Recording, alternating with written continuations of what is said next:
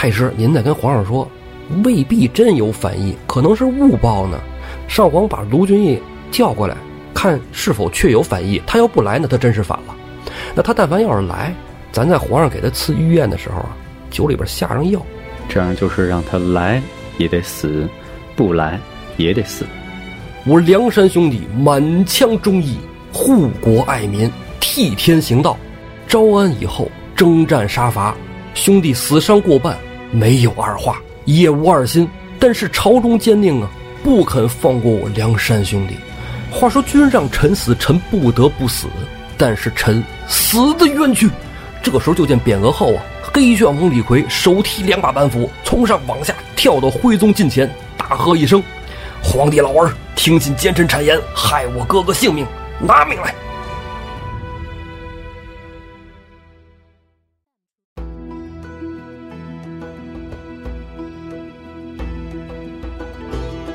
胡说历史，笑谈有道，欢迎您收听由后端组为您带来的《胡说有道》。喜欢收听我们栏目的朋友，可以在公众号里搜索“后端组”来关注我们，里面有小编的微信，您可以让小编拉您进我们的微信群，与我们聊天互动。大家好，我是主播道爷，胡子儿，哎，来了，嗯，哎，好，啊，连续两期，嗯，挺好，不请假不早退是吧？鼓掌。上回咱说又跑飞了哈，聊宋徽宗啊，怎么你要怪我？没有啊，正常的呀，对吧？对，哎，后来咱不说回来了吗？徽宗也得介绍一下自己的背景啊。嗯宋江，你这吹了三年牛逼了啊！听你说，对呀、哎，介绍一下自己啊。说完了，他们那儿干嘛呢？吃饭喝酒，啊，皇帝请御宴，按说这是莫大的荣耀啊是啊。像宋江这种一介小吏，他混一辈子他也站不到这儿来，想都不敢想。哎，就更别说什么孙欣、顾大嫂是吧？这样的邹渊、邹润，不可能的，想都不敢想，一睹天颜呢。哎，今儿这就是来了，这人名单啊，给徽宗皇帝递上去。现在上皇啊，上皇啊，上皇看完了以后呢，哎呀，心下也是不忍，说你一百零八兄弟，最后只剩了这些，哎，就这么点儿二十多个啊。啊，二十七个，又辞去了四个，真是十去其八呀。然后接着就是封官嘛，是吧？封官咱之前呃大概说了一下，没有说具体每个人封什么官儿。让我给打岔打没了，哎，是怪我。我哪敢啊？一怪你，你又不来了。哟，这个，嗯，我不能拒绝你，你说什么都是对的。先锋使宋江加授武德大夫、楚州安抚使兼兵马都总管。对，又说回来了。宋江这里边有官有职，说的明明白白。武德大夫呢，这就是官，啊，相当于是一个等级。嗯，比如说什么处级、科级，嗯，是吧？哎，再往上咱也不认识，咱也不知道了啊。楚州安抚使，这是职对啊，这是他要干的活儿兼兵马都总管，哎，这也是职。对，嗯，有官有职啊，哎，官是哪一级俸禄，就是你这个公司的档位是哪个，是然后这个职呢，是你去哪儿干这个活儿，但是也有额外的津贴。限制费。哎，哎呀，真明白呀！呃，这个跟体制内人就是好聊啊。副先锋卢俊义加授武功大夫、泸州安抚使兼兵马副总管，比宋江差了那么一奶奶。吴用呢，哎，给他授了一个武圣军承宣使。嗯，这个历史课代表同学，承宣使是什么意思？我没懂，不知道，是不是属于没没没琢磨过？宣传部一类的？咱也不知道、啊。不是，程轩他应该就是负责当地文化教育方面的。古代他给一个地方分职，一把手一般是这个负责军队调遣和嗯就是军政总管，二把手呢，他就会负责政治方面，然后呢有负责经济方面的和有文化教育方面的，它是分开的。这个就是分官儿啊，这个分职啊，不是分官，官还是官啊。吴用这块儿，他说的他是职，其实他们都有官，只是宋江和卢俊义那个特殊一点儿。咱不是说嘛，那正将都封中五郎嘛。嗯，大刀关胜呢，在这个大名府当兵马总管，这个其实还有后话啊，这个回头咱再说。呼延灼呢是御营兵马指挥使，这就是皇上身边了。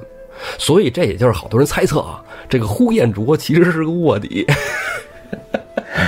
要不然怎能把一个是吧山贼曹寇弄到皇上身边来的 有点危险哈。啊？所所以这个怀疑不是没有道理，我觉得。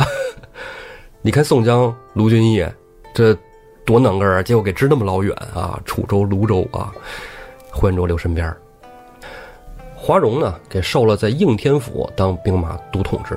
哎，应天府就是宋朝的南京，啊、南京相当于河南的商丘地区。哦哦哦，不是现在这个南京，对，它就是、一般它也是设几个就是类似陪都的那么个地方，像什么应天府、顺天府。哦。到明清的时候有什么承天府啊，什么叫什么奉天，奉天府，哎，这就是陪都都是。哦，然后咱说下一个，嗯，小旋风柴进呐，让他到恒海郡沧州，哎，当兵马都统制，这是回他自己家了，这挺好，我觉着，上班离家近，啊，通勤方便，省得搬家。还省得买房了。哎，李应呢，受了中山府运州都统制，这就是宋江老家那块地儿对嘛。哎，朱仝受保定都统制，啊，保定府，朱仝是个好人。这书里我就想着朱仝是真不错。对，因为他其实等于是关羽的那么一个化身型的人物哈。哎，是，嗯，神行太保戴宗呢，到了兖州，哎，当都统制。李逵呢，镇江润州都统制。任小七儿呢，受了一个盖天军都统制盖天军啊，其他都是抚州，你他那是一个军可能抚州军舰啊，这都是是吧？一级，只不过稍微可能就是功能性强一点儿啊。哦，对，抚州军舰咱们以前的节目里聊过。嗯，这皇帝敕封完了，接着就是封那些就是成神儿的，什么张顺啊，啊，还那个乌龙大王啊，对，哎，还对，还有鲁提辖，啊，鲁提辖之前咱也说了啊，这个昭烈禅师嘛什么的哈，对，这咱就不做赘述。接着他们就吃吃喝喝啊，吃喝已了啊，皇上就说你差不多，你就是吧，到时候上任吧啊，上班去。宋江说呀，说这个我想回家看看去啊，回家一趟。皇上说：“那这怕什么的呀，是吧？该回回你的，啊，这给你钱啊，给他来二百贯钱，捐十匹，回老家看看去吧。其实这个钱啊什么的，是给所有的将士都有的。这一下子皇上也算是一个大手笔，而且宋江跟皇上补了一句，补了一句什么呢？就是你看我去哪儿，我得跟你说，是吧？我得上奏，我不敢亲自走，就是我自己回家，我得跟你说一声。哎啊，这叫规矩啊。哎，皇上一看，这这太懂事儿了，是吧？你这早就应该来上班来了，占什么山啊？宋江这些当吏的哈，他对这些规则呀摸得都透透的。哎，所以皇上喜欢啊，在场。你不是回老家吗？是吧？别空手回去，一那这个之前那都是二百贯，那都是给士卒的，来给他拿十万贯，相当于十万两雪花白银呢。嗯，对，啊，说这个回家你算衣锦还乡嘛，高高兴兴的回去吧。这第一天皇上摆宴请的宋江他们，第二顿那是请人家童贯呢、张昭讨啊、啊刘都督那一票了。那一票人呢，咱这儿就不说，但是这一票人呢可没有结束。咱们讲完水浒后边，咱们哎说他啊，哦，哎，对，就这几票人，这还都有。我跟你讲，你这个挖坑，这是咱们断断续续挖的同一个坑。你说咱有没有之前没填上的坑啊？应该没有吧？有的话，大家评论区提个醒儿。呃，其实咱们最近这些期啊，还是咱俩录，还是我自己录，都是在挖一个靖康之变的坑嗯，啊。那个是我觉得，哎，咱得把它讲了啊，讲了，回去赶紧做功课啊。咱就说宋江啊，宋江呢拿了这些钱，衣锦还乡，光宗耀祖，高兴，跟弟弟俩人啊，宋江也跟着呢，宋江也封官了啊，现在都是穿着官衣儿啊，一回到乡里，哎，大家就看，哦，哦，这不是宋宋押吗？啊？对呀、哎呀，三郎四郎，这这回就不是押司啦。乡亲们很热情，但是热情中呢，哎，有点不太对劲。宋江赶紧问呢：“莫非家中有事啊？”他说：“那你赶紧回家吧，啊，你回回家看了自己便知。”宋江跟宋清哥俩赶紧往回家赶，到家一看，没看着自己老爹出来欢迎啊！哎，老爹没出来迎接，看见老爹的一口棺材在院里停着呢。这宋江啊，笑意黑三郎啊，都快哭晕过去了。没想到啊，自己得了了莫大的荣耀，老爹在家中已然亡故。哎，那这个棺材在院里摆着，也哎没下葬。等着呢，其实呢，按书里说，就是前些天的事儿。要么人常言道啊，有一喜就有一悲，有一悲就有一喜。所以说，遇到了开心的事儿呢，咱也别得意忘形；遇见了过不去的坎儿呢，咱也别唉声叹气。啊，宋江跟宋清兄弟俩赶紧就操持老爷子的丧事儿嘛，哎，白事儿利落落的都办完了。宋江呢，还出了好多钱，修了玄女娘娘庙，还道村嘛，对，授天书，这咱得咱得给人家还愿。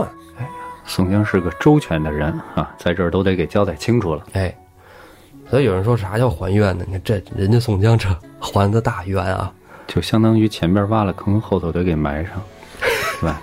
得得学人家啊。是是是是是，哎，胡子教训的是，哎呀，好了，宋江不敢在这耽搁紧了，哎，待了寥寥数月，赶紧就回去。当然，你这这几个月也是请了假的啊，告了假啊。但这回回去的时候呢，回京师宋江自己回的，宋清没去，为啥呢？这个家里得留个人啊，毕竟这个宋家庄那也是个大户，宋清呢，哎，就辞退了官职，在家务农了，也不算是务农吧，当地主了，当地主，对，当地主了。可按说北宋的话啊，这不应该是三年吗？孝期三年呢，丁忧啊，对吧？对，宋江这是怕迟则生变嘛。到时候一回去给官撸了，不会的，那肯定不会的。那这么着急干嘛呢？他不是孝义黑三郎吗？这个还真是个问题，你这个问题？啊，确实应该是在家那个守孝三年啊。他不孝吗？对他这个又不至于说他这个官职又不至于让皇帝夺情啊。是啊，嗯，你看那个咱之前讲的苏轼什么的，都三年，那都三年起。对啊，这谁着急出去上班去？你他家有钱。对吧？人宋江家也不是没钱，说着急上班，还贷款，那没有啊？不知道啊。萧义黑三郎，嗯，笑得很奇怪哟。等回京以后啊，戴宗呢就来找宋江了。神行太保找宋江是来辞行的，并不是说他要去上任了。他跟宋江辞行啊，是说我要到泰安州啊，岳庙里当一道士，啊，闲散着就度过余生，不愿为官。他呢也得来跟大哥打声招呼，是吧？你不能说我这上任去了，然后我再撩了，不合适，是吧？跟大哥说一声。宋江说：“你看你这，咱都好容易熬到今儿了，你这一看戴宗啊，面无波澜，啊，就觉得心意已决，多劝无益，行吧？啊，兄弟，那你就好好的吧。”神行太保跑得快呀，很快就到了泰安州，哎，就在这出家为道士了，啊，天天跟这帮这个道工们在一起啊。啊，道士们在一块儿高兴啊，天天的学学怎么绑甲马，那得传授啊，多学几招啊，都以后田径队参加奥运会的是吧？数月后啊，啊，跟一帮道友们一起聊天聊着聊着，哎，一高兴，哈哈哈大笑，狂笑而死，哎，就死在这儿了。这是戴宗的归处。戴宗在整个故事当中没做什么坏事儿，嗯。但是呢，他小武技出现之前，你看他对宋江，就是最早见着宋江的那副嘴脸，他应该也是一个典型的利的一个代表，对，对吧？所以说，最终还是难逃一死。哎，他不算出场早的，啊，算是从中间偏前的位置，啊，中间偏前没人出场的。但是他却一直是这个核心团队当中的一个人，对啊。很重要，非常心腹的一个角色，宋江很信得过的人。嗯，情报官啊，神行太保身归那事去了，咱这不说，咱接着说宋江。宋江这儿呢，前脚刚送走了戴宗，阮小七就来了。哎，小七不是来辞职的，哎，是来跟宋江正经辞行的，准备到这个盖天军，哎，去任职。可是到了那儿没多久啊，很快呀，朝廷上就下来文书，给他官撸了，犯事儿了。哎。王炳、赵谭呢，就是记恨他，弹劾他。这孙子当时想拿这个枪捅我，这仇不能不报啊！就说他什么呀？穿龙袍，戴龙冠，哎，翻他旧账。对，而且童贯在皇上面前一说，妈，那皇上一看，说既然这事儿，皇上还是皇家很在意的，这都是应该杀头的。对，因为他家老祖宗就这么干的。哎。是不是黄袍加身啊？你这当时你说你说你串着玩儿，那谁想到你有没有这想法呀？不是说他阮小七是一个普通的农民，他就啊渔民也好哈，他就不知道这个不能穿黄袍，对吧？，对，这这这这是一个常识性的问题，所以说这本来是应该一个杀头的罪，哎，只不过是念他有功啊，将功折罪。其实本来依着蔡京的主意，小七必死，死定了。就像你刚才说的似的，肯定是杀头的。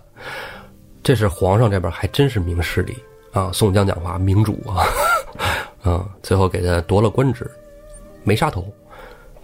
小七一听说把官职给抹了，其实心中正高兴呢，啊，高高兴兴的就回了石碣村，继续啊以打鱼为生，奉养老妈。哎，给老妈送走了以后，自己呀、活到了六十岁而亡，啊，算是善终。善终嘛。其实他确实也不适合当官儿，啊，他也不懂啊，对，他是他是最早上梁山的这批人，哎。啊，主角团队当中他是最早上梁山的这一批人，晁盖那一票啊。仅仅次于王伦哈、是。等于他们是被官逼上梁山的。咱别说是夺了生辰纲，嗯，那还不是因为北宋六贼当中不是有一个叫李彦的吗？嗯嗯，咱们之前介绍过那些人，像朱冕的花石纲啊，像什么这个蔡京、童贯他们这些为非作歹，像李彦呢，嗯，就是兼并土地。哦你别忘了，他们梁山泊当时是因为什么原因？渔民打鱼还得交税，对对对对吧？那会儿小齐不就说吗？说以前你要那个大鲤鱼有的是，现在没大的。对，所以说他们等于是真是这个被逼上梁山，是被官逼上梁山的。小七最后反正也算不错，得了个善终，啊，活的时间还挺长，到六十而亡，可以了，啊，这都熬到南宋了。小七最后这个官儿抹了，宋江知道不知道？我啊说不好，哎，这个有没有书信往来咱也不清楚。我觉得有可能啊，小七这一票啊跟宋江关系也没那么好，对，其实没有那么好。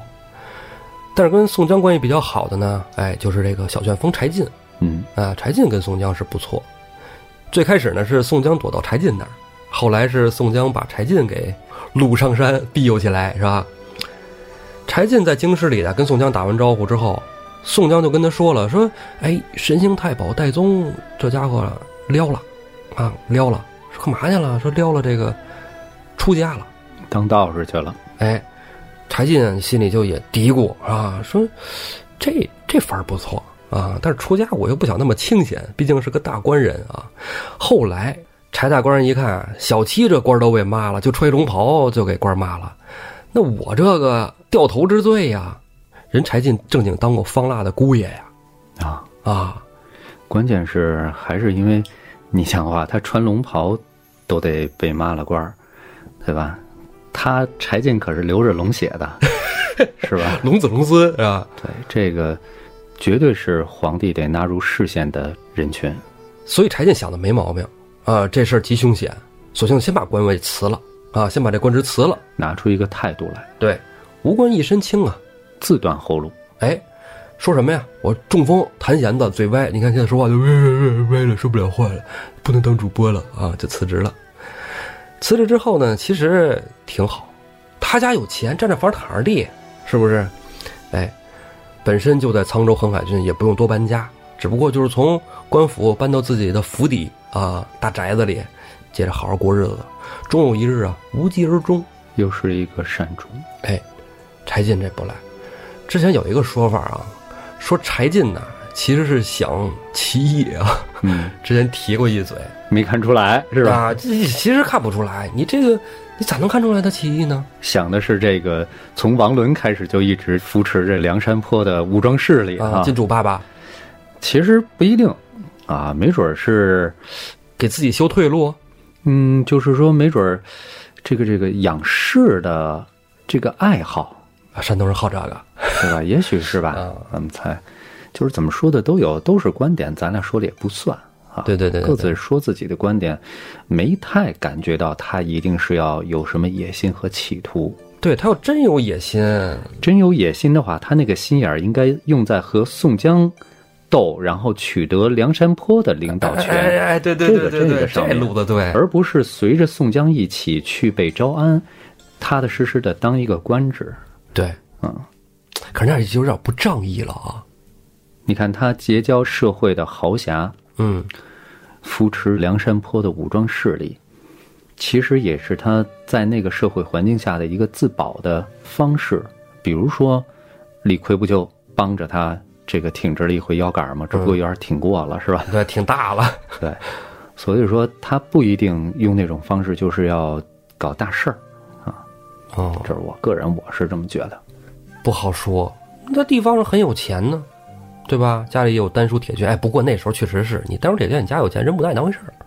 人家殷天锡不照样想占你地，占你地是吧？啊，气死你叔啊！这人没招儿，确实。就是你看柴进在一开始给人的感觉没体现出他的智慧来，但是从他后来为梁山做的那些事儿当中啊，包括征方腊，包括其他一些的去这个当时和皇帝他们李师师他们去接触，柴进是很有头脑的一个人，是，对吧？所以一开始的故事当中没有体现出他这方面的智慧，这是为什么呢？我个人感觉就是他的心思并没有在应对这种突发情况上面。就没想过这事儿。如果他要是真的这个结交豪强、支援武装力量，要谋大事的话，这个人的神经应该是一直紧绷着的。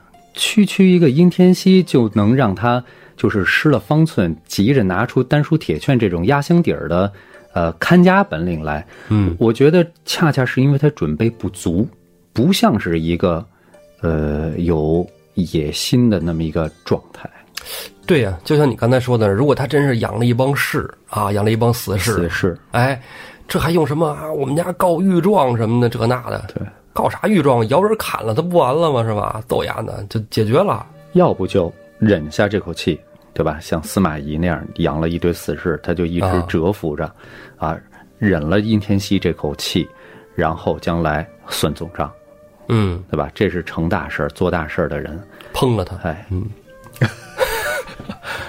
哎，我觉得你这么一解释就对了啊，就把这个柴进的呃阴谋论给瓦解了。个人啊，个人聊，胡哎，，挺好啊，有道。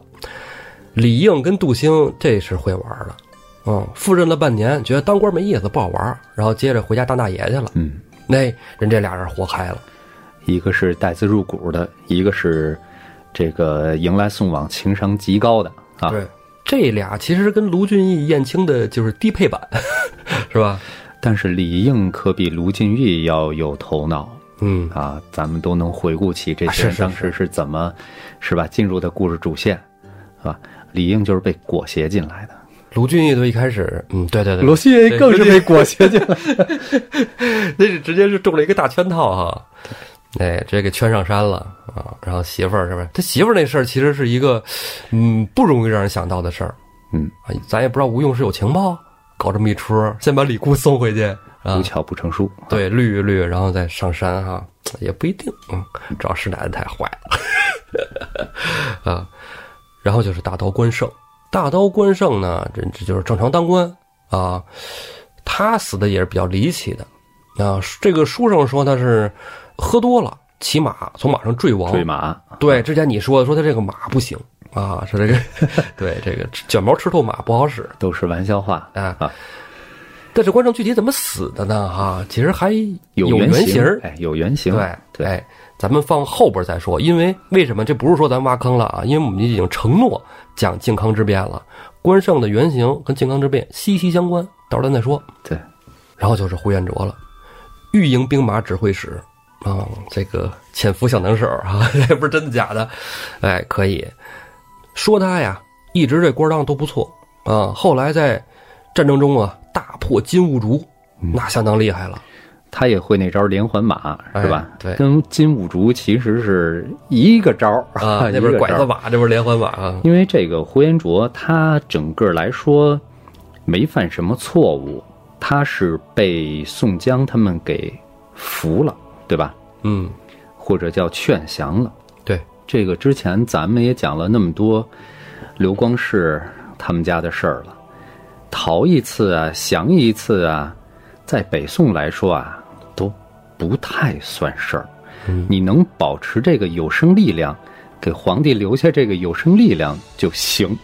留得青山在，不怕没柴烧。对他感觉对部队的包容度哈，这个点很难把握，你可以怂，但是你不能太太成什么像岳家军那种，啊是吧啊对对对对对，那反而受猜忌啊。对，呼延灼这个呢，虽然在靖康之变里没有，但是对相关的历史中有传说啊。传说咱们后边儿哎再说。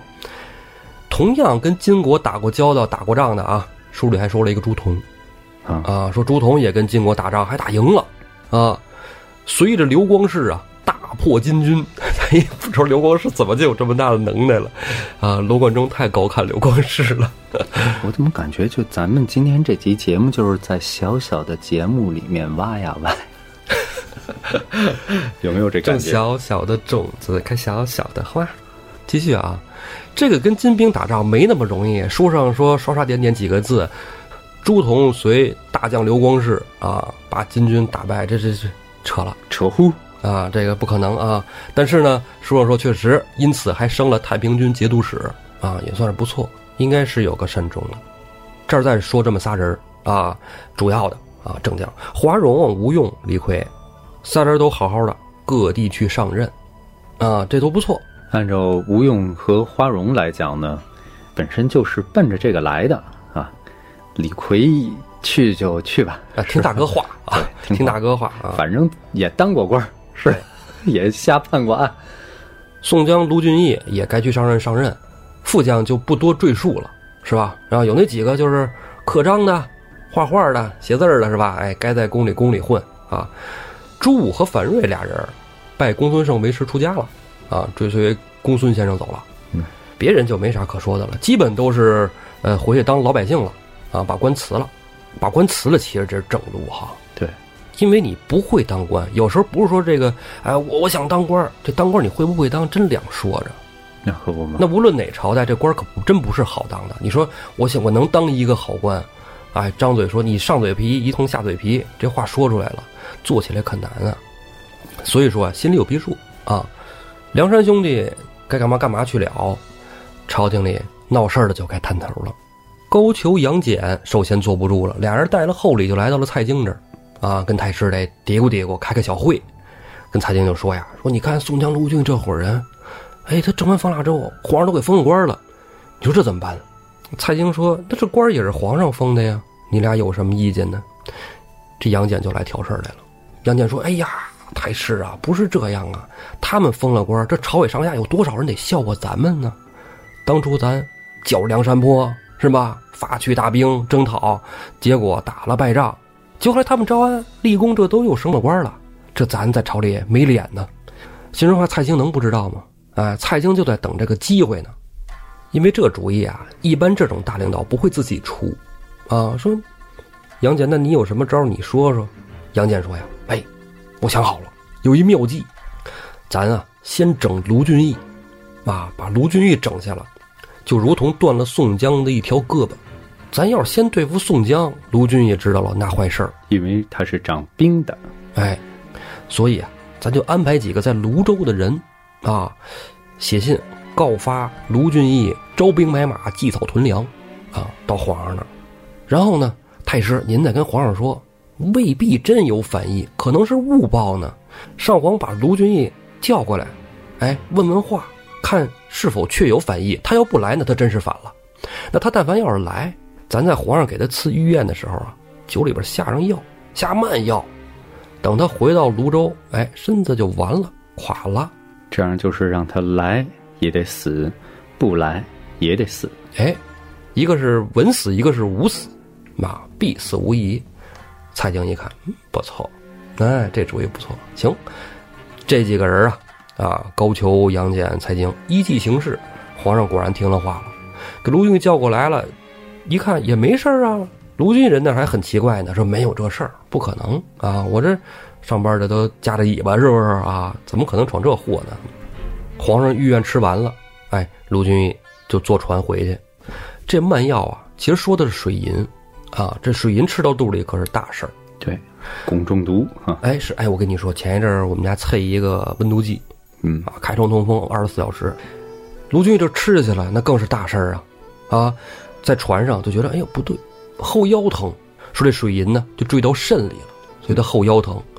他以为自己是喝多了，从船舱里又出来醒醒酒，啊，吹吹风。其实喝多了，你吹风不更要命吗？啊，他觉得可能就是，哎呀，这个御酒可能劲儿大，啊，胡四说了，高度数的就是好酒啊，啊，喝了有点上头，一吹透风不要紧，这腰疼不比别的，这腿就使不上劲儿了，咵嚓一下子从船上就掉到水里，沉湖而亡。这船上肯定有当官的呀，哎，赶紧就往回申报啊！徽宗一听，哎呀，这是损失我一员大将啊！这时候边上蔡京啊站出来了，蔡京就说呀：“说皇上，卢俊义虽然已经死了啊，死于意外身亡，但是你不得不防啊。”徽宗说：“我防什么呀？是吧？他都死了，这该怎么办怎么办呗，是吧？咱是给他建坟呢，家里也在抚恤一下子。”防范什么呢？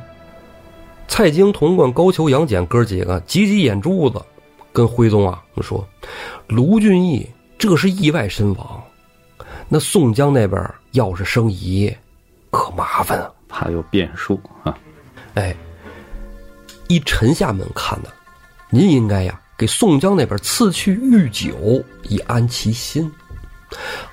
徽宗一听也没毛病。啊，是吧？这个宋江那边万一要有想法呢？啊，我就给他赐点御酒，让他知道你是吧很重要啊，别有反意啊，安抚其心就完了。因为御酒啊，其实在那个时候，咱现在想啊，我喝个毛子是吧？哎，我我这整这个茅台，我喝几万一瓶的，咬咬牙，拼了这个被媳妇儿抽死的风险都可以喝得起。对，就败家嘛，对吧？不要紧。都喝上，御酒你真喝不着，荣誉。对，徽宗皇帝赐过来，而且那不光是那个酒、酒坛子、酒器都给你带过来。对，御用。这就相当于原来上古时期这个分祭肉是一个意思。对啊，说这个祭祖用的肉啊，是吧？甭管是牛羊猪肉，是吧？这个祭祖完了以后，对，谁能分到这个王的祭肉，那都是莫大的荣誉。对呀。从这个皇帝的赐宴，哈，包括赐酒，都是这么沿袭下来的。是啊，这蔡京他们憋什么屁呢？他们憋的是啊，只要这个御酒，哎，皇上你说赐好，我们这酒里就给你下上药。对，因为这个酒别人不敢喝。对，啊，我只要下了药，大概率就是他宋江喝，喝了就让他追随卢俊义去了。啊，宋江这边来到楚州任上啊，哎，好好当他的安抚。啊，安抚使，口碑还不错，爱民如子啊，对老百姓都特别好，深受爱戴。对，因为他就属于会当官的这种人，就像刚才你说的那个，不是谁都能当官为什么呀？因为他到了一个地方以后，古时候这个官呀，数量非常少，不像咱们现在一个政府大楼里头全是这个公务员。是，那个时候呢。这一个，比如说这一个最基层的官儿，就是这个县令，啊，县令以下呢，大部分都是吏，吏，对对对，那管理呢，更多的是依靠这个宗族的管理，嗯，那么你这一个官怎么才能和这些吏打好交道？让这些吏怎么去和这些宗族去沟通？怎么去化解那些矛盾，是吧？才能做好一个官。而宋江他本身就是一个非常出色的吏员出身，他适合干这事儿。对他自然知道哪儿我手松松，哪儿我抓严一点哎，宽严得当，就能够做好这么一个小官儿。哎，官不小是吧？哎，不小不小。呃，上马管军，下马管民嘛。嗯，军队里对他口碑也哎也不错啊，赏罚分明，因为他有带过兵。哎，对对对，几十万梁山将士，什么兵都有，是吧？对，可以，能力是相当可以。宋江上任以后啊，其实这官可能也没那么忙，闲暇之余呢，就经常到处溜达。他溜达到这个南门外呀，啊，楚州的南门外有一个风水去处，宋江哎甚是喜欢。这地儿呢叫廖儿洼，哎，为什么喜欢这儿呢？说这儿的景色呀和梁山坡无二，哎，特喜欢这个地儿。他就经常跟这个同事啊。也不是开玩笑啊，但是就是随口而谈，说我将来呀要死了，你们就把我埋这儿，就挺好啊。我喜欢这个地儿，我死了给我埋这儿啊。一说一笑，大家就也就过去了，没真的去想这事儿。但是这一天呢，这御酒就到了，御酒送过来，哎，宋江一看，哇，赶紧跪接呀这是荣耀啊！捧过来御酒杯，没有多疑，举杯就饮，扬头就干。小杯子巴拉，一口下去了。对，天使官一看，好喝了，嗯，任务完成了，辞别宋江，天使官就走了。自从这天以后啊，宋江啊就隐隐的觉得小腹作痛，哎，肚子疼，而且呀，一天比一天重，他心里能没有怀疑吗？对吧？宋江是个有心眼儿的呀，哎，宋江就觉得我不会让人下了药了吧？赶紧的，就找人打听，说给我送酒那个天使官啊，看他到哪儿了，回京没有？啊，这个别是这个酒半路调换了啊，有人要害我。后来去的人呢，很快就回来了，为什么呢？跟宋江就说，这个大人，这天使官从楚州走了没多远，路上就死了。宋江一听啊，完了。完了，这肯定是给我下了药了。宋江退了下人，自己在屋里就嘀咕，啊，一边捂着肚子，一边心里就寻思了：我自幼曾功经史，长成亦有权谋啊。嗯，自我评价是吧？还是原来那一套？对。虽然我哎成为了罪人，上山落草为寇了，但是我非分之想半分都没有啊！啊，我也不想做什么反抗朝廷的事，一心一意啊，忠君报国。啊，后来这招安了，我们兄弟们都有了着落，啊，现在这官职我在任上做的也不错呀，为什么皇上要赐我药酒呢？唉，只念我之前啊罪过太深，叭叭叭，我死也就认了。但是如果我死之后，李逵他在润州，他要知道我是因为受了奸臣的奸害，那他必然笑聚山林呢，把我等兄弟一世功名。毁之一旦。这个宋朝皇上啊，就擅长拉抽屉，是吧？你像这个元佑党人，一会儿说好，一会儿说不好的，是。所以这个，如果要是身后事考虑不周全的话，不定怎么着。嗯，宋江这个考虑是没问题啊。对他头一个想的就是李逵，因为李逵啊是不讲道理的，道德也可以不讲，对他来说就是力量是就是一切啊。所以啊，宋江就赶紧就把李逵给叫来了，解决掉李逵有可能带来的身后的隐患。其实不能说宋江哈，咱们男主这个就是为了自己的这个身后事自私，毕竟还有那么多活着的兄弟呢。对，对吧？这些兄弟里头有像呼延灼，有像关胜、朱仝，哎，朱仝他们还在为官的，有在宫里头这个吹拉弹唱的哈，也有已经辞官不做。去修道的，对吧？哎，去为民的，对对吧？这些人现在一盘散沙。如果要是李逵，啊，这个起了事儿，甭管规模大小，只要是受人以柄，那么其余的人啊，兄弟，都要受到牵连。哎，所以宋江他并不是出于对自己的清明的考虑，而是要顾及到其他的兄弟。有道理。不是给宋江抢喜，其实真是这么回事儿。对呀，牵连太广。咱们现在就是一个人，如果出了事儿的话，是吧？根本你不会去考虑到连带关系。对，如果你确实跟这件案子没有关系的话，哈，但是古人他是一定会考虑这件事儿的。就像刚才我说穿龙袍、戴皇冠一个意思哈，就是说这是基本常识，约定俗成的，现在叫公序良俗。嗯，所以呢。宋江就把李逵从润州给叫过来了。李逵一听大哥叫，那太乐意去了，高兴啊，想大哥了，官儿不干了都行，对吧？哎，就星夜啊，赶到楚州来见宋江。自从上了梁山，李逵跟宋江这哥俩什么时候都没有分开这么长时间过。对，哎，真想了，哥俩一见面啊，哎呀，高兴坏了。宋江就说呀：“军师无用啊，还有这花荣、花之寨离得也远，就不叫他们了。咱哥俩离着近啊，润州嘛。”跟我楚州挨着，一说咱们都是有公务在身的人了，哎，对呀，长期离岗也没报备，是啊，哎，所以呢，今天叫你来商量一件大事。李逵一听，哎，哥哥，什么大事啊？啊，跟我商量。宋江说：“来来来，边吃边喝啊。”哥哥备了一桌酒席。李逵一看吃喝，那这没楼啊，是吧？哎，呼噜呼噜一顿吃啊，酒咣咣干，吃喝差不多了。宋江就跟李逵说呀。贤弟啊，你不知道，朝廷啊，赐了药酒给我喝了。你说这要是药发了，我被毒死了，你该怎么办呢？”李逵一听啊，大叫一声就站起来了，说：“哥哥，那有什么说的？反了吧！大哥要死了，谁他妈都甭活。”宋江赶紧给李逵摁下了，兄弟兄弟，就那么一说啊，吃饭喝酒啊，明日再详细商量。李逵那儿还跟宋江说呢，说大哥没事我润州兵马呀拉来咱一块儿反了，回梁山不受这个鸟气。宋江安抚了几句李逵，哎，就说这赶紧回去休息吧，啊，回头再说。第二天呢，宋江就送李逵啊上船回润州任。李逵上船之后啊，扭过头来对着宋江说：“哥哥几时起兵？”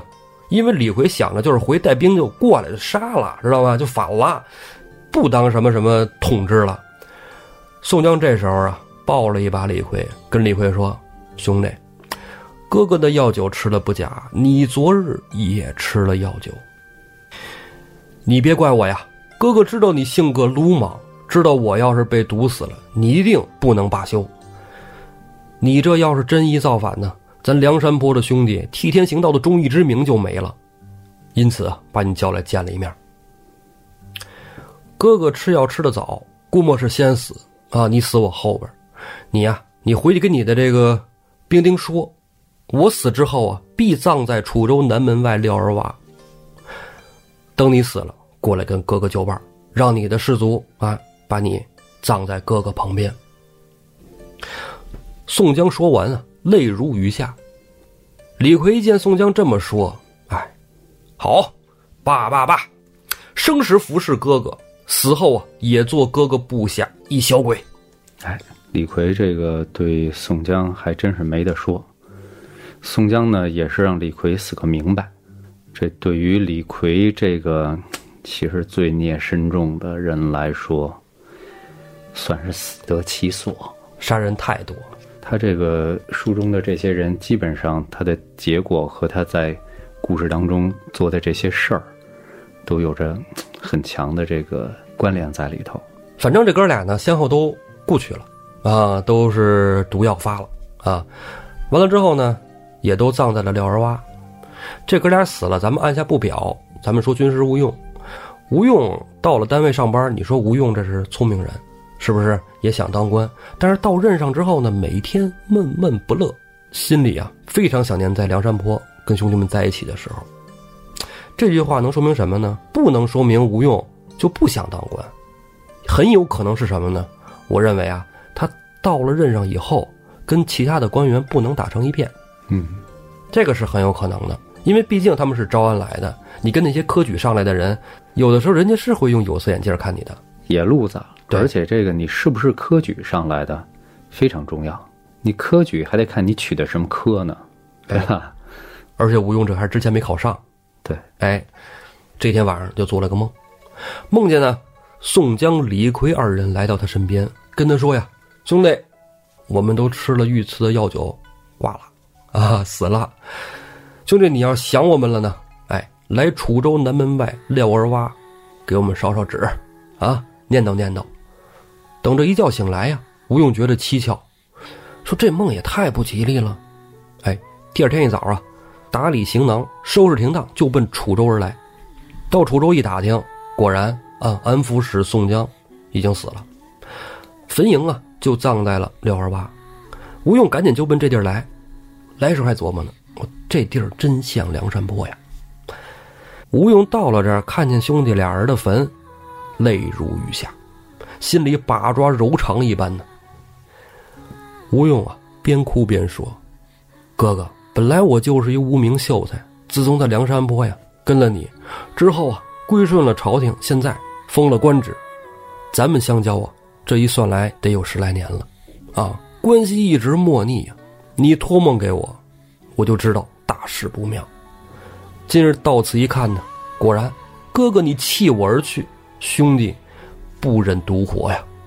说罢呀，吴用就从包囊里啊取出那白瓷绦，哎。就往树上进，正这时候，从山下又跑上来一人呢。吴用扭头一看，正是小李广华容。吴用赶紧问呢，说：“兄弟，你怎么来到这儿了？”华容说：“呀，军师哥哥，我做一梦，你给我圆梦。”吴用说：“行了，咱俩做那梦一样。”啊，你是不是梦见宋江哥哥和李逵了？”黄蓉说：“是啊。”吴用身躯往边上一闪，指给华容看：“哥哥和铁牛就在此处了。”华容一看见那坟，哎呀，止不住的哭，边哭边喊：“大哥！”黄蓉这哭，吴用还劝：“哎呀，也别太伤心了，哥哥已经去了。”华容稍稍止住了哭声，站起身来，看吴用，说：“军师，你这往树上系着白绫子是干啥呀？”吴用说：“嗨，我就准备就是挂这儿啊，陪咱哥哥。这正好你来了，一会儿啊，我咽气以后，你挖一坑把我埋了，这样呢也省得我在这儿孤悬荒野之外，到时候野狗吃了，哎，陪哥哥不完整了啊！你这样，我现在马上掉，一会儿你就挖坑。多谢了，贤弟。因为他吴用本身知道他们是星宿下凡这件事儿。”也知道这些人的命运是有千万丝瓜葛在里面，倒不如在此啊，一来留一个全尸，二来呢，死在自己的手里，其实也是为了一个义字。哎，你们那个这个道教徒可以自杀吗？因为基督教徒、佛教徒来说，你你你你现在弄明白啊？啊，大家修道就是为了长生不老，为什么要自杀呢？是，就是说，在佛教里头是不许自杀的哦。然后，基督徒严格来讲也是不能自杀的，什么？对，这真不了解，对自杀这一块我没有什么深入学习的经验。所以说，吴用在这块也没有什么禁忌，就是为了成全一个忠义二字。对，刚才我就觉得，这个托梦来了很正常。那行囊之中为什么要带一块白色丝绦呢？哎，对，就想好了。啊，想好了，只要大哥坟在这儿，我就也就这儿了。哎，想明白了。这时候啊，吴用刚说完，花荣也从包袱里掏出一尺白绫。军师哥哥，咱俩想到一块儿去了。既然你能为了这忠义，难道我华容不是吗？吴用赶紧劝说：“你跟我不一样，我光棍子，啊，没媳妇儿，没孩子，没家人，我死在这儿就死在这儿了。你不行，你还有家人呢。哎，你这妻儿。”你踏踏实实埋完我下山走人，兄弟。华容说呀：“军师哥哥别劝了啊，我已经都安排好了，嗯，安排好了，我来这儿就是奔这来的。哎，啥也别说了，黄泉路上咱就个伴儿吧。”说罢呀，俩人哎，白绫子系了个死扣，脖子往上一挂，吴用、华容二人自缢身死。到吴用和花荣，包括李逵的死，梁山上这个最核心的。小小团体哈，嗯，无论从文还是从武，都已经彻底拉下帷幕了。哎，我当时我原来比较小的时候，还是挺喜欢花荣的啊，人气角色。对花荣，因为他属于那种有远程攻击这个 buff 的，是是吧？所以当时我还觉得呀，挺可惜，还俊，哎，一直也小生，哎，一直也没觉得他做错过什么哈。是，哎，但网上有一说法啊，说这个。朝天王就死于花荣神剑，是有这么一说，是吧？这不都是不见书中所描述吗？啊，我觉得这都是阴谋论啊，这都是金圣叹那一对那一派的那个说法啊。对，金圣叹很厉害，很高，是吧？但是呢，也也也是给大家看这个书多了一些，有点往带了一些主观色彩，对，也不好啊。其实让大家自己看自己悟，我觉得更有意思。看书这东西本来就是培养自己思考的能力，嗯，对吧？看《水浒》之前，咱们很久以前就说过了。看的过程中，不自然的地方你是会有感觉的，嗯。那这个东西当时可能你解不开，书看过两三遍，或者是再往后看的时候，前面的那些看似不太合常理的东西，它自然就会解开。哎。我后来有个想法，我之前我跟你提过，我记得你可能忘。嗯，哎，我说这个宋江、吴用、华容、李逵是一个人啊啊！我觉得啊，这宋江啊，能成为一个起义军领袖，因为真实历史中他是起义军领袖嘛。你看啊，他要具备宋江的头脑，华容的这个战略战术。对，如果他要真是一个手无缚鸡之力的人，对，恐怕也没有那么大的胆子。是啊，然后智谋如军师吴用。嗯，性格如李逵，啊，暴力、残暴。有的时候啊，你想作为一个真的一个领袖啊，管的人数众多的时候，智慧不能少，但是那种慈不掌兵，哎，对，武勇也也得体现出来啊，哪怕他残暴一些，你皇朝就很残暴啊，皇朝吃人肉啊，对吧？哎，那你说他不残暴吗？安禄山也很残暴，是吧？对呀，那残暴的多了。所以这四个人死在这儿，哎，说明这宋江啊真的死了。宋江死了以后呢，他的故事就结束了啊，就完了。但是他是他作为人类的故事结束了，那后边还有话说。李师师啊还在京城，徽宗呢还是经常来探访。有一天呢，上班比较辛苦啊，他这辛苦可能是，呃，就听那几几个人嘚不嘚嘚不嘚啊，也挺烦的，挺闹心的，就想散散心，来到李师师这儿。到李师师这儿呢，就说你给我弹个曲儿听听啊，让我清静清静，哎，放松一下心情，听个轻音乐。哎，李师师那边琴一弹，徽宗就睡着了。徽宗这一睡着啊，就突然感觉呀、这房里刮起一阵冷风，呜，就刮过来了。这冷风一刮过来，宋徽宗拿手一捂脸，感觉这风过去了，手一落下，就见眼前呢站着一个穿黄衫的道士。徽宗很奇怪，说是我新到啊，这不假啊，道君皇帝，这是个道士啊。当然，他不觉得这是他在梦里啊，做梦人不觉得这里做梦呢，觉得真事儿。徽宗就赶紧问他啊，说你这是谁呀？穿黄衫这个人呢，就说：“我乃梁山泊宋江部下神行太保戴宗。”徽宗说：“啊，我知道你啊，听说过，跑得特别快，是不是？那你来这儿干嘛呀？”戴宗说：“呀，我哥哥宋江就在附近，啊，祈请陛下跟我去看一个好去处。”徽宗一听好去处啊，那走啊啊，看看去，啊，宋江是朕的忠臣良将啊啊，走。徽宗皇帝这时候还不知道他们都死了，嗯，就算知道了死，也会有人说，比如说类似像石谦一样得了脚长沙，对吧？呵，别瞎话、是吧？也是哎，也是很正常，水土不服。哎，很快呀，神行太保就带了徽宗皇帝来到了一个山关前啊，说请陛下前行。徽宗皇帝啊，就沿着这山路啊，一步一步登山。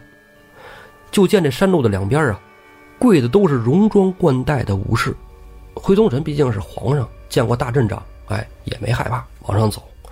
走着走着呀，快走到头了，就见一人呢，凤翅金盔，锦袍金甲，向前跪奏。臣乃梁山泊宋江。徽宗奇怪呀，说寡人让你去楚州当安抚使，你在这儿是干嘛呢？啊，你又回梁山泊了吗？宋江这时候抬头来啊，看着徽宗说啊，请陛下到忠义堂上，容臣跟你细细诉说终去枉死之由。啊，就说我让人害死了，冤枉，我得跟你好好说说。徽宗一听啊，就说：“哎，你怎么死了？我还赐你御酒了呢。对，”宋江说：“呀，陛下呀，这酒是不假啊，但是这酒中啊有毒。陛下，您回去一问天使官，便知其中细节。”宋江接着上前奏啊：“陛下，您抬头看看这梁山泊多年不换的匾额。”徽宗抬头一看，忠义堂。宋江说：“我梁山兄弟满腔忠义，护国爱民，替天行道。招安以后，征战杀伐，兄弟死伤过半，没有二话，也无二心。但是朝中奸佞啊，不肯放过我梁山兄弟。话说君让臣死，臣不得不死，但是臣死的冤屈。”这个时候就见匾额后啊，黑旋风李逵手提两把板斧，从上往下跳到徽宗近前，大喝一声：“皇帝老儿，听信奸臣谗言，害我哥哥性命，拿命来！”徽宗一惊，哎，南柯一梦。这一梦啊，徽宗可真是吓坏了。醒了以后啊，浑身冷汗，哎，忐忑不安，坐不住。等到第二天呢，上朝的时候，徽宗就问。啊，楚州安抚使宋江现在怎么样啊？哎，谁有他的消息？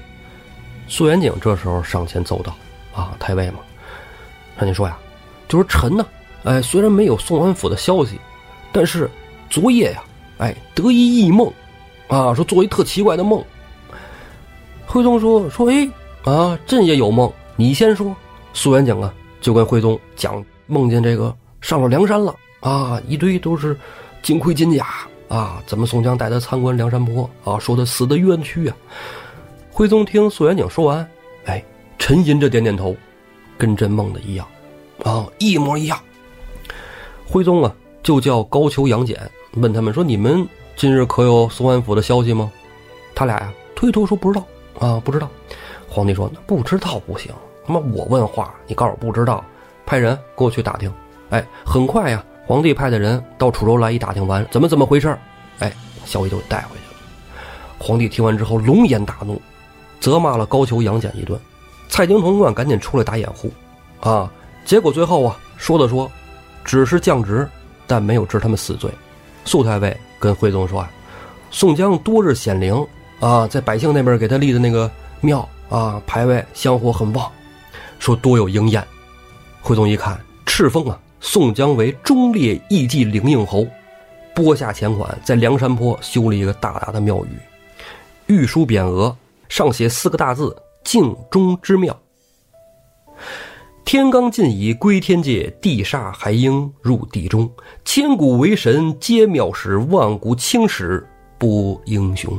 哎，这个《水浒传》的故事就说完了啊，说了三年这个《水浒》啊。哎呀，但是胡说有道，不是光说《水浒》的。是啊，光说《水浒》也说不了三年，对吧？梁山坡的这帮忠义之士，嗯啊，他们的故事落下了帷幕，但是。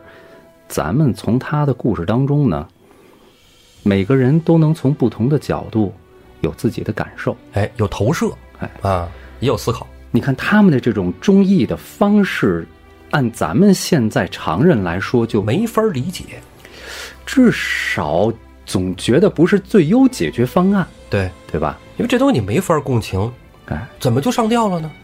对吧？对，所以刚才。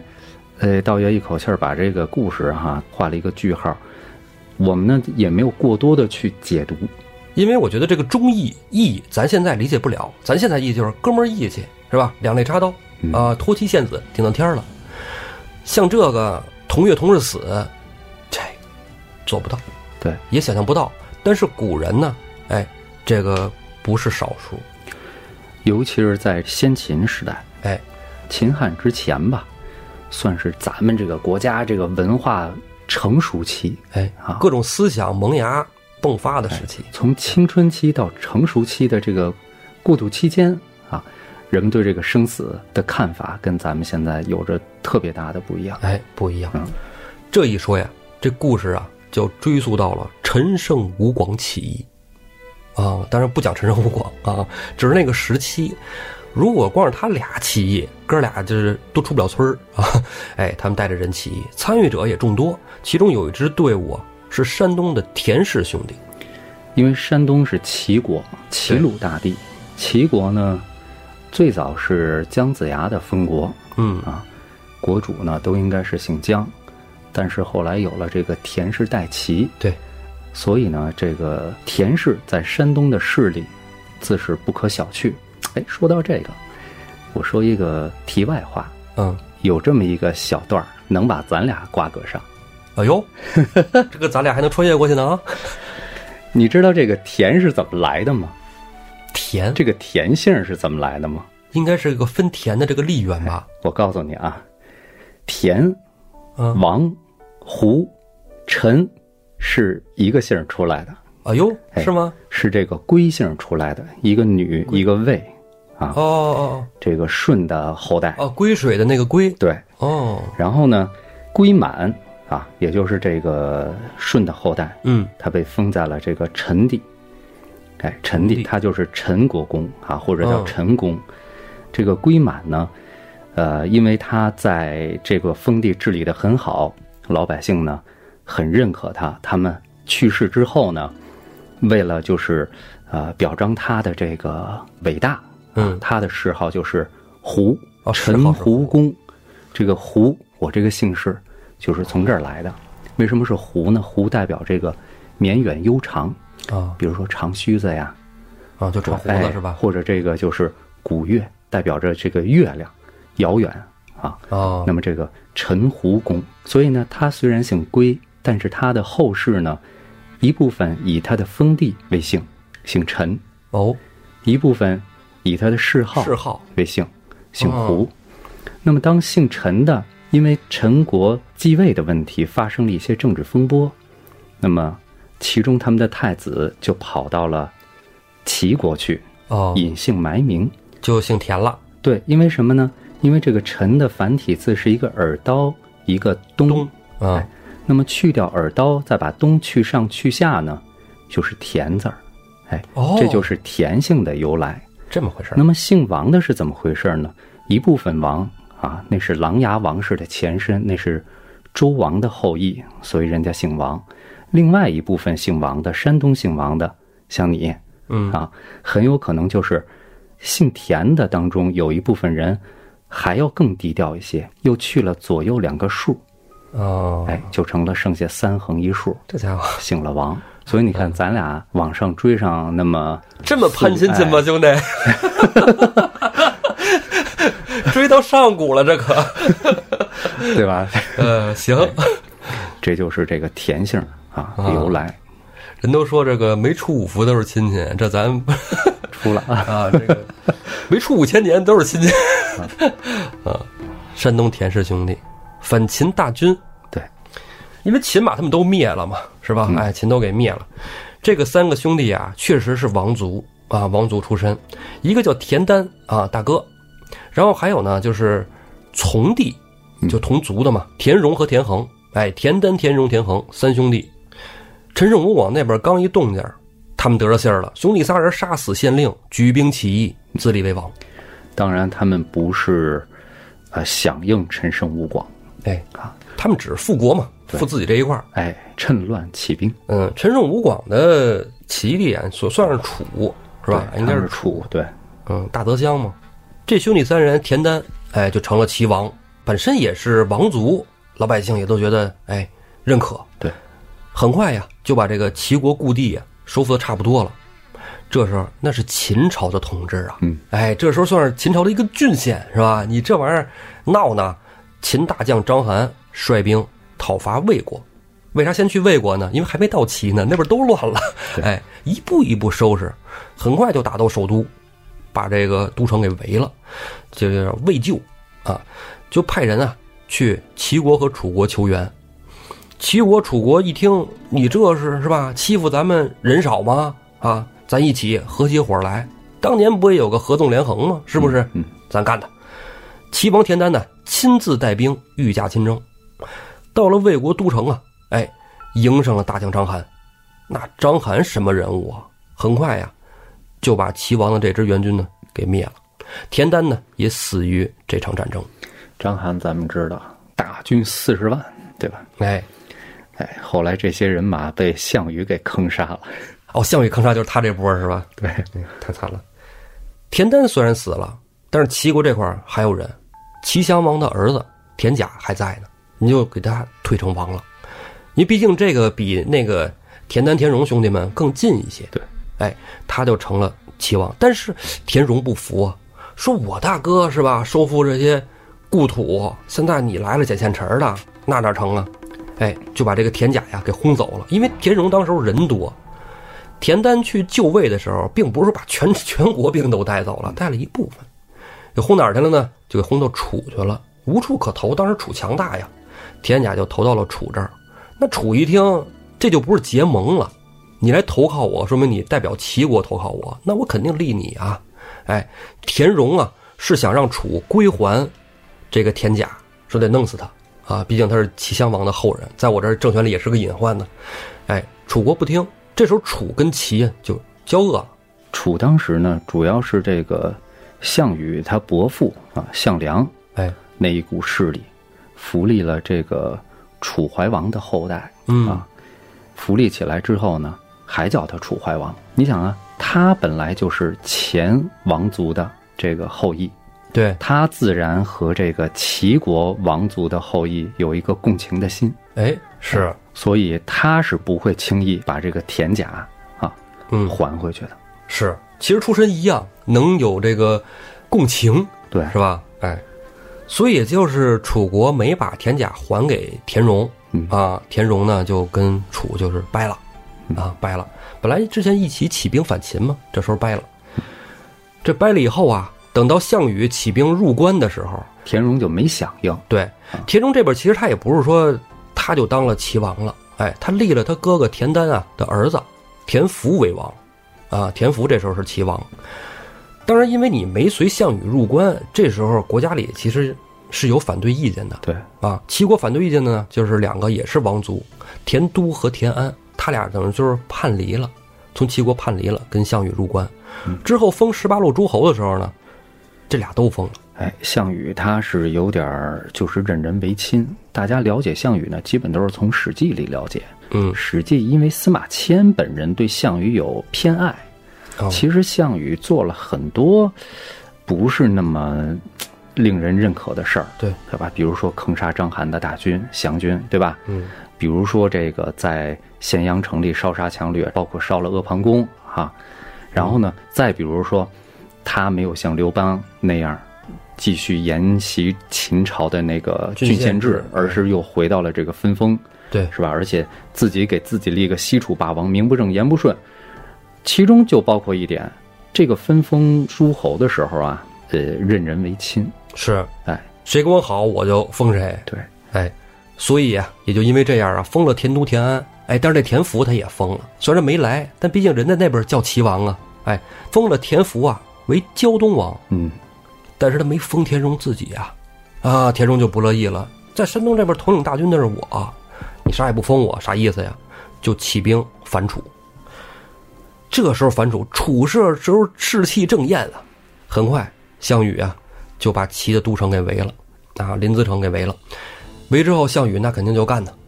项羽啊，就像刚才你说的似的，非常暴虐，打破了临淄城之后，哎，杀死了田福，屠城来着，对，很多百姓啊，哎，都在这场战争中死去了。对，项羽还把那个田甲给找回来了，说你你过来是吧？你当齐王 啊，你当齐王，这齐王让我弄死了，哎，你来当齐王。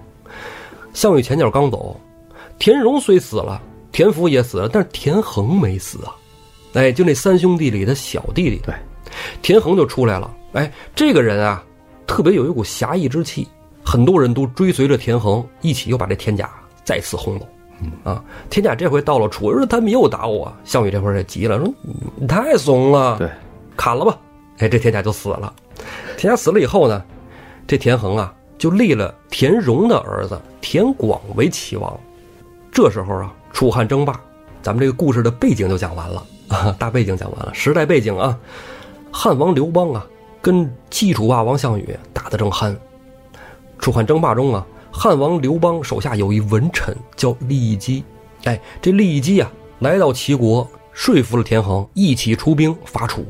利益基这功劳大了，通过外交手段结盟，一起去打仗，说明这口才是相当不错的。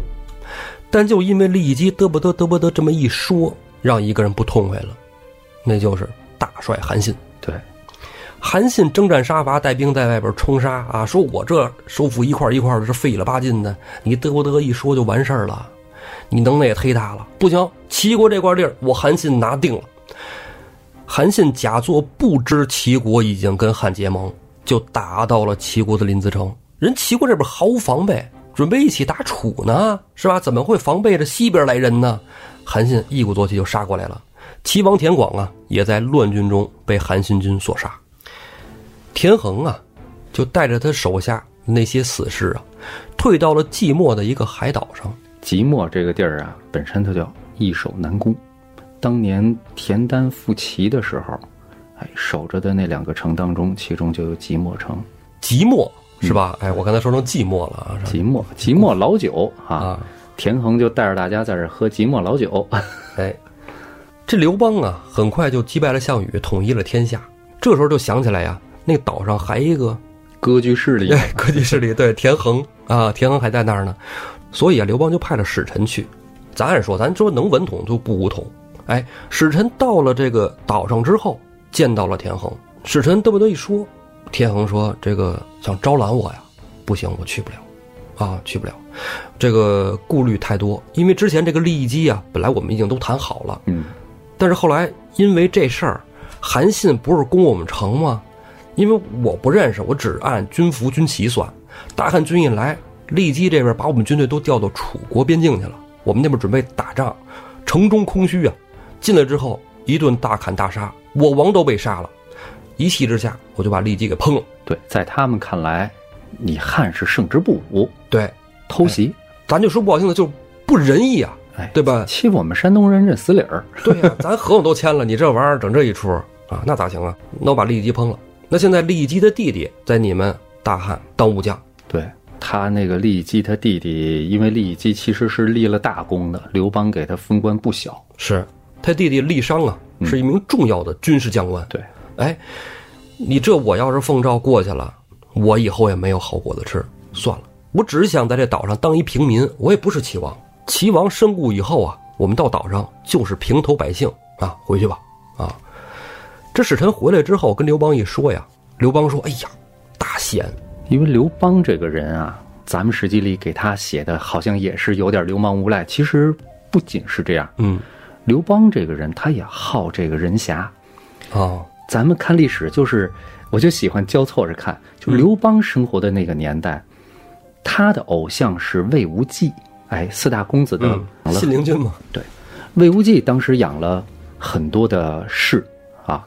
刘邦当时啊，他没有机会就是拜在魏无忌的门下，但是呢，有一个魏无忌的门客，刘邦拜在他的门下，追随在这个人一起，哎，就相当于一个跟一个大哥一样一块儿混。想跟他一块混啊。哎，对，这也是一个人侠之士，所以刘邦本身他是有一些侠客这个哎情怀在里面的。侠义气啊，对，就觉得这田横是那个，也是那个，对，要不然怎么会有人能跟着他到一小岛上去呢？对，哎，就说不行啊，我得亲自下诏跟这丽商说呀，说你哥那事儿是个误会，怎么怎么怎么着啊，我必定要招这个田横他们来。如果田横他以及他的手下出了任何问题，我唯你是问，满门抄斩。丽商一听这个，那肯定这得遵旨啊，人皇上现在是吧？这是皇上说的话，那肯定是要听的。使者呀，这次持节来到小岛上见田横，啊，持节这是很高的礼仪了。使臣就跟田横说呀：“你看我们陛下是吧，已经都这么说了，你到了洛阳啊，大者可封王，最小也是侯啊。但是如果你要是不来，那我们陛下恐怕就要派军队来了，那时候就不好办了。”田横一听，既然大汉天子已经做了如此决定，那我就去吧。带了手下两个门客，就奔洛阳而来。到了离洛阳城还有三十里的时候，找了一个客店就住这了，说咱们住一宿，明天就能到了。哎，这个田横啊，吃饱喝足了，洗了个澡，把这两个门客叫来，就说呀：“兄弟，起初啊，我和这汉天子啊，都是王，现在他贵为天子，我就是一亡国奴啊，奇耻大辱。这汉天子不就是想见我一面吗？容易。我现在呀、割掉我的项上人头，你们兄弟二人啊，把我人头带给他，就完事儿了。哎，就算是见着我了。哎，说罢呀，面向东方故土，摇拜齐国山河，口中啊说道：“大义在天，守信复地，人生一世至耳。”啊，这就是最后的遗言。说罢，拔刀自刎。两个门客呀，按照田横说的，带着他的人头，星夜赶往了洛阳城。刘邦是左思右想，也没想到见着田横来了，但是见的是田横的手机。哎呀，心中一想，这人真是啊，有义气，有骨气，我就信服这样的，以诸侯王之礼大葬。啊，其实田横自己都说了，就是一个亡国奴，而他本身也不是王。哎，刘邦啊，以齐王之礼给他下葬。这时候呢，这两个门客不还跟着呢吗？门客也在那看着这个陵寝修好，入土安葬已毕。啊，这俩门客边上挖坑。这时候人大汉这边负责这个葬礼的还奇怪呢，说这这挖坑什么呀？说这齐国可能山东那边理儿多啊，咱看这哥俩干嘛呢？哎，也不言语，这哥俩咔咔咔咔一铲子挖坑，等挖完坑啊，俩人往坑里一蹦，挥刀自刎，死在坑中。这田横墓边上，这哥俩就成了陪葬的了。大家都特别奇怪，为什么呢？因为这两个门客呀，深得刘邦喜欢啊。刘邦一看，山东大个儿是吧？哎，长得也精神，来了不说话就狠人儿啊。刘邦就给这两个门客都封了都尉之职，让让他就势力左右，多好啊！哥俩根本就无所谓。跟大哥，大哥到这儿来，大哥死这儿了，大哥造完了以后，我们哥俩就死这儿。哎，坑也挖好了，不给别人添麻烦。刘邦一听，我操，这帮人太狠了，喜欢。如果这岛上还尽是此事，若是能为我所用，那真是天助大汉。刘邦啊，就派了使臣到这岛上去招剩下的那些齐国勇士。使者到岛上，先说第一句，说的就是：“你主田横已在洛阳城外自刎身亡，啊，现以诸侯王之礼下葬。诸位随我回洛阳，加官进爵。”这岛上这帮人都不听你后边什么加官进爵，听着前面主人田横以自刎身死，这岛上的五百兄弟啊，跪伏于地，痛哭流涕。等哭罢呀，纷纷站起身来，拔出怀中宝剑，噗噗噗噗噗，全都自刎身亡。对，这是古代啊人说的义，咱理解不了这件事啊。哎，也给这个岛有了名字，从那时候开始就叫。田横岛，嗯，哎，就在山东啊。这件事件呢，就叫田横五百事。对，就是这种忠义的形式哈，咱们那个理解不了的，越是往上古，越是有代表的人物。《史记》当中有刺客列传，刺客当中呢提到了豫让，就是你知道这个三家分晋的故事啊。三家分晋，韩赵魏，原本晋国是春秋五霸之一，嗯啊。而且晋国是可以说是最强的一个国家。后来呢，三家分晋啊，韩赵魏三家本来不是这个晋国当中最强的三个家族，在比他们更强的有一个智家，也就是智伯。那么智伯因为狂妄自大啊，史书上把他形容成一个狂妄自大的人啊，这个被韩赵魏联手击败了之后啊，三家分了晋。嗯。那么智伯呀，生前他手下有一个人叫做豫让。这个豫让啊，在投奔智伯之前，也辗转投奔过几个其他家族，但是呢，一直就被当做一个普通的门客看待，啊，从来没有过为过更大的这个责任。但是他在智伯手下，深得智伯的看重。智伯被打败之后呢，这个豫让啊。为了给智伯报仇，多次呢刺杀当时赵国的这国君赵襄子。起初呢，是他呀伪装成一个奴仆啊，潜入赵襄子的宫殿当中。哎，赵襄子这个家里呢正在修葺厕所。你看那个时候啊，就开始修厕所了。哎，公元前这个公元前一千多年是吧？中国就开始修厕所了。你这。法国凡尔赛宫当年路易十四都没厕所用，对吧？他呢就潜伏在这个厕所里，想趁这个赵襄子如厕的时候刺杀他，刺杀他。结果这个赵襄子呢，人家也不是一般人物，反正这解手的时候就觉得心神不安，嗯，就没进去，就说让人进去看看这厕所里头还有什么人。我心惊胆战，心神不安啊。结果大家说，哎。这个厕所里头值班这个人，豫让，嗯，赵襄子就明白这是原来智伯的人哦，身上又带着匕首。当时大家就说：“啊，你这图谋不轨啊，谋害我们国君啊，是吧？”嗯，豫让呢也是公认不讳，我就是来给智伯报仇的，就是弄你。对，但即便如此，赵襄子放了豫让一把。哎呦，哎，给他放了。这个豫让呢，按说咱们说哈。就奔着死来的，对，但是呢，你行刺没成功，也算你尽忠了哈，不会有人说你是一个这个偷生的人，就是死来的，死就完事儿了。但是呢，没刺杀成，他就不干。过了不久，他把身上涂的都是漆，就是咱们那个大漆。嗯，之前我介绍红黑色居多那个，对我介绍过，就是有一个这个朋友，他就是做漆的。这个漆器虽然是纯天然的啊，但是呢。有的人是过敏的，那个是有一定刺激性的。那么这个豫让就把这个大漆，把漆涂在自己身上，他还过敏，哎，过敏，身上皮肤就会有溃烂、生疮，就跟赖疮似的。然后呢，走在街上，他试验，看大家还认识不认识他。嗯，结果呢，基本上没人认识他了。脸都烂了。对，身上都烂了，你露在外边的皮肉都是烂的，长疮的，在蓬头垢面，是吧？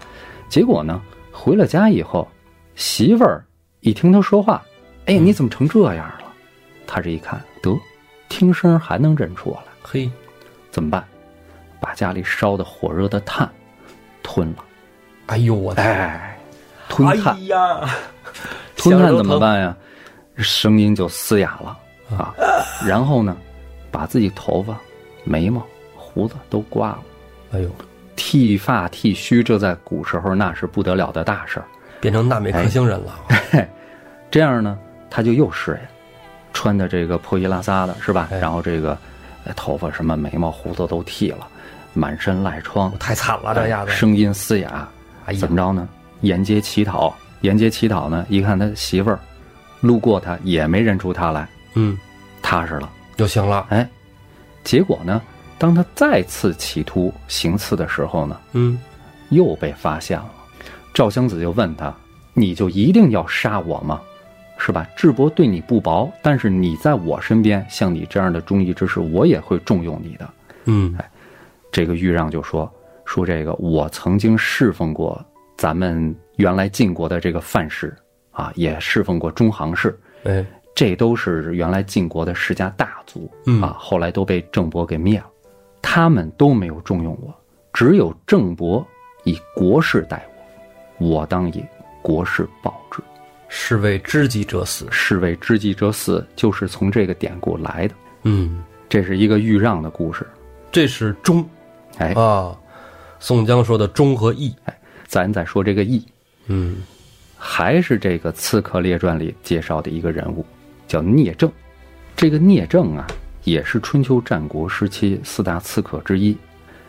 聂政这个人呢，行侠仗义，因为他年轻的时候啊，铲除当地的这个恶霸，杀了人，所以带着他的母亲和姐姐，到了山东地界里头避祸。哦，逃当难来的。哎，当一个屠户。这个韩国的一个大夫严仲，啊，严仲子，因为和这个韩国宫廷内斗啊，与这个一个叫做侠累的人有仇，侠磊。哎，侠磊，所以呢，听说了聂政这个人啊有侠义的名声，嗯，拿出巨额资金来，给聂政他妈妈过寿，哦，办寿庆啊，与这个聂政呢结为好友。这个其实企图很明显，聂政就是一个平民屠户，嗯，你这边士大夫来主动结交他，是。对吧？但是呢，聂政就觉得，甭管他图我什么，他总有意图，嗯，他能从我身上有意图，说明他看得起我。嗯，哎，有一天，严重就和聂政说了自己的到底图他什么，图他什么呀？嗯杀了侠磊。哦，哎，杀了侠磊呢，聂政啊也没答应，为什么呀？嗯还有老母在世，老母刚刚去世啊，心中牵挂就没了。哎，心中就没有这份牵挂了，对吧？怎么着呢？他拿刀子把自己的脸划得血了呼嚓，先给哦自己毁容了。破相。哎然后独自一人到了侠磊家中，替这个严重去杀仇人侠磊。哦，为什么他要毁了容呢？因为他还有姐姐在。哦，哎，这怕这要是认出来了，给姐姐吃瓜烂儿。侠磊被他杀了，哦，成功了，哎，成功了。厉害。他呢怕牵连他姐姐，嗯，所以他给自己毁了容。哦，哎但是呢，侠磊人家是大官儿啊，家里的养的这些家丁啊，或者是侍卫啊，哈，对对，把这个聂政就杀死了。哦杀死之后，铺尸大街之上，就看有没有人替他收尸。啊，谁也不认识，脸哎都破相了嘛。这个时候呢，聂政他姐姐就去给他收尸。哎呦，他花脸不就为他姐姐吗？对，但是他姐姐说什么？说他给自己毁了容，如果我不去给他收尸，就没人知道这事儿是聂政干的。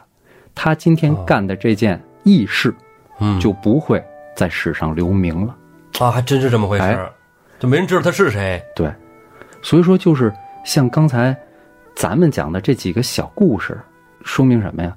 这种舍身取义啊，嗯，在古时候不是个例。舍身忘死。对包括那个咱们耳熟能详的荆轲刺秦王，对吧？嗯，太子丹啊，燕太子丹求荆轲去刺杀秦王，刺客之王这是。荆轲提了一个什么要求啊？说你得把从秦国叛逃过来的樊於期的人头给我，啊，我好拿这个当见面礼去接近秦王。对，樊於期这人头怎么来的呀？荆轲去找樊於期，说我就想要你这脑袋，嗯啊，有你这脑袋我才能接近他。樊於期站起来，直接就割了。对，就把自己脑袋给他了。哎，古代人这种忠义之士啊，咱现在当个故事听啊，咱们现在没有必要冒着生命危险去做这些危险的事情。但是呢，中国人就是这个骨子里的那个劲儿是咱们有传承的，虽然体格上可能不如人家那个欧美或者黑人那么强健，嗯，但是这个性格当中带着的基因可都不是一般一般现在人能想象得到的是，啊。咱们生活在和平年代，所以没有人会讨论这种事情。嗯，当然，咱们这个节目啊，之后就要说一个非常动乱的年代，就是北宋末年的靖康之变。人都说呀，北宋非常富强，强大到什么样呢？哎，给那辽国的什么岁币呀、什么的，哎，不叫事儿；给西夏的钱，啥也不是。对，只不过是当时四十多个州郡当中的两个州郡的一年 GDP。毛毛雨啦，对，北宋时期的经济总量甚至达到全世界的一半。而且北宋时期的商贸往来也非常频繁，与外国呀什么的对，海上丝绸之路。对，所以说这样一个强大的世界第一帝国，怎么就分崩瓦解了呢？咱们啊，下回再说。英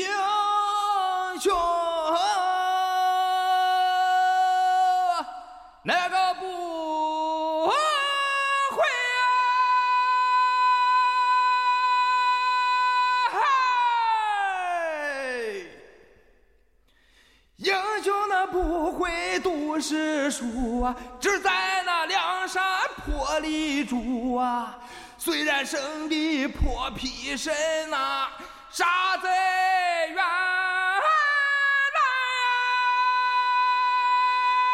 不杀人呐、哎嘿呀，不杀人呐、哎嘿呀，哎。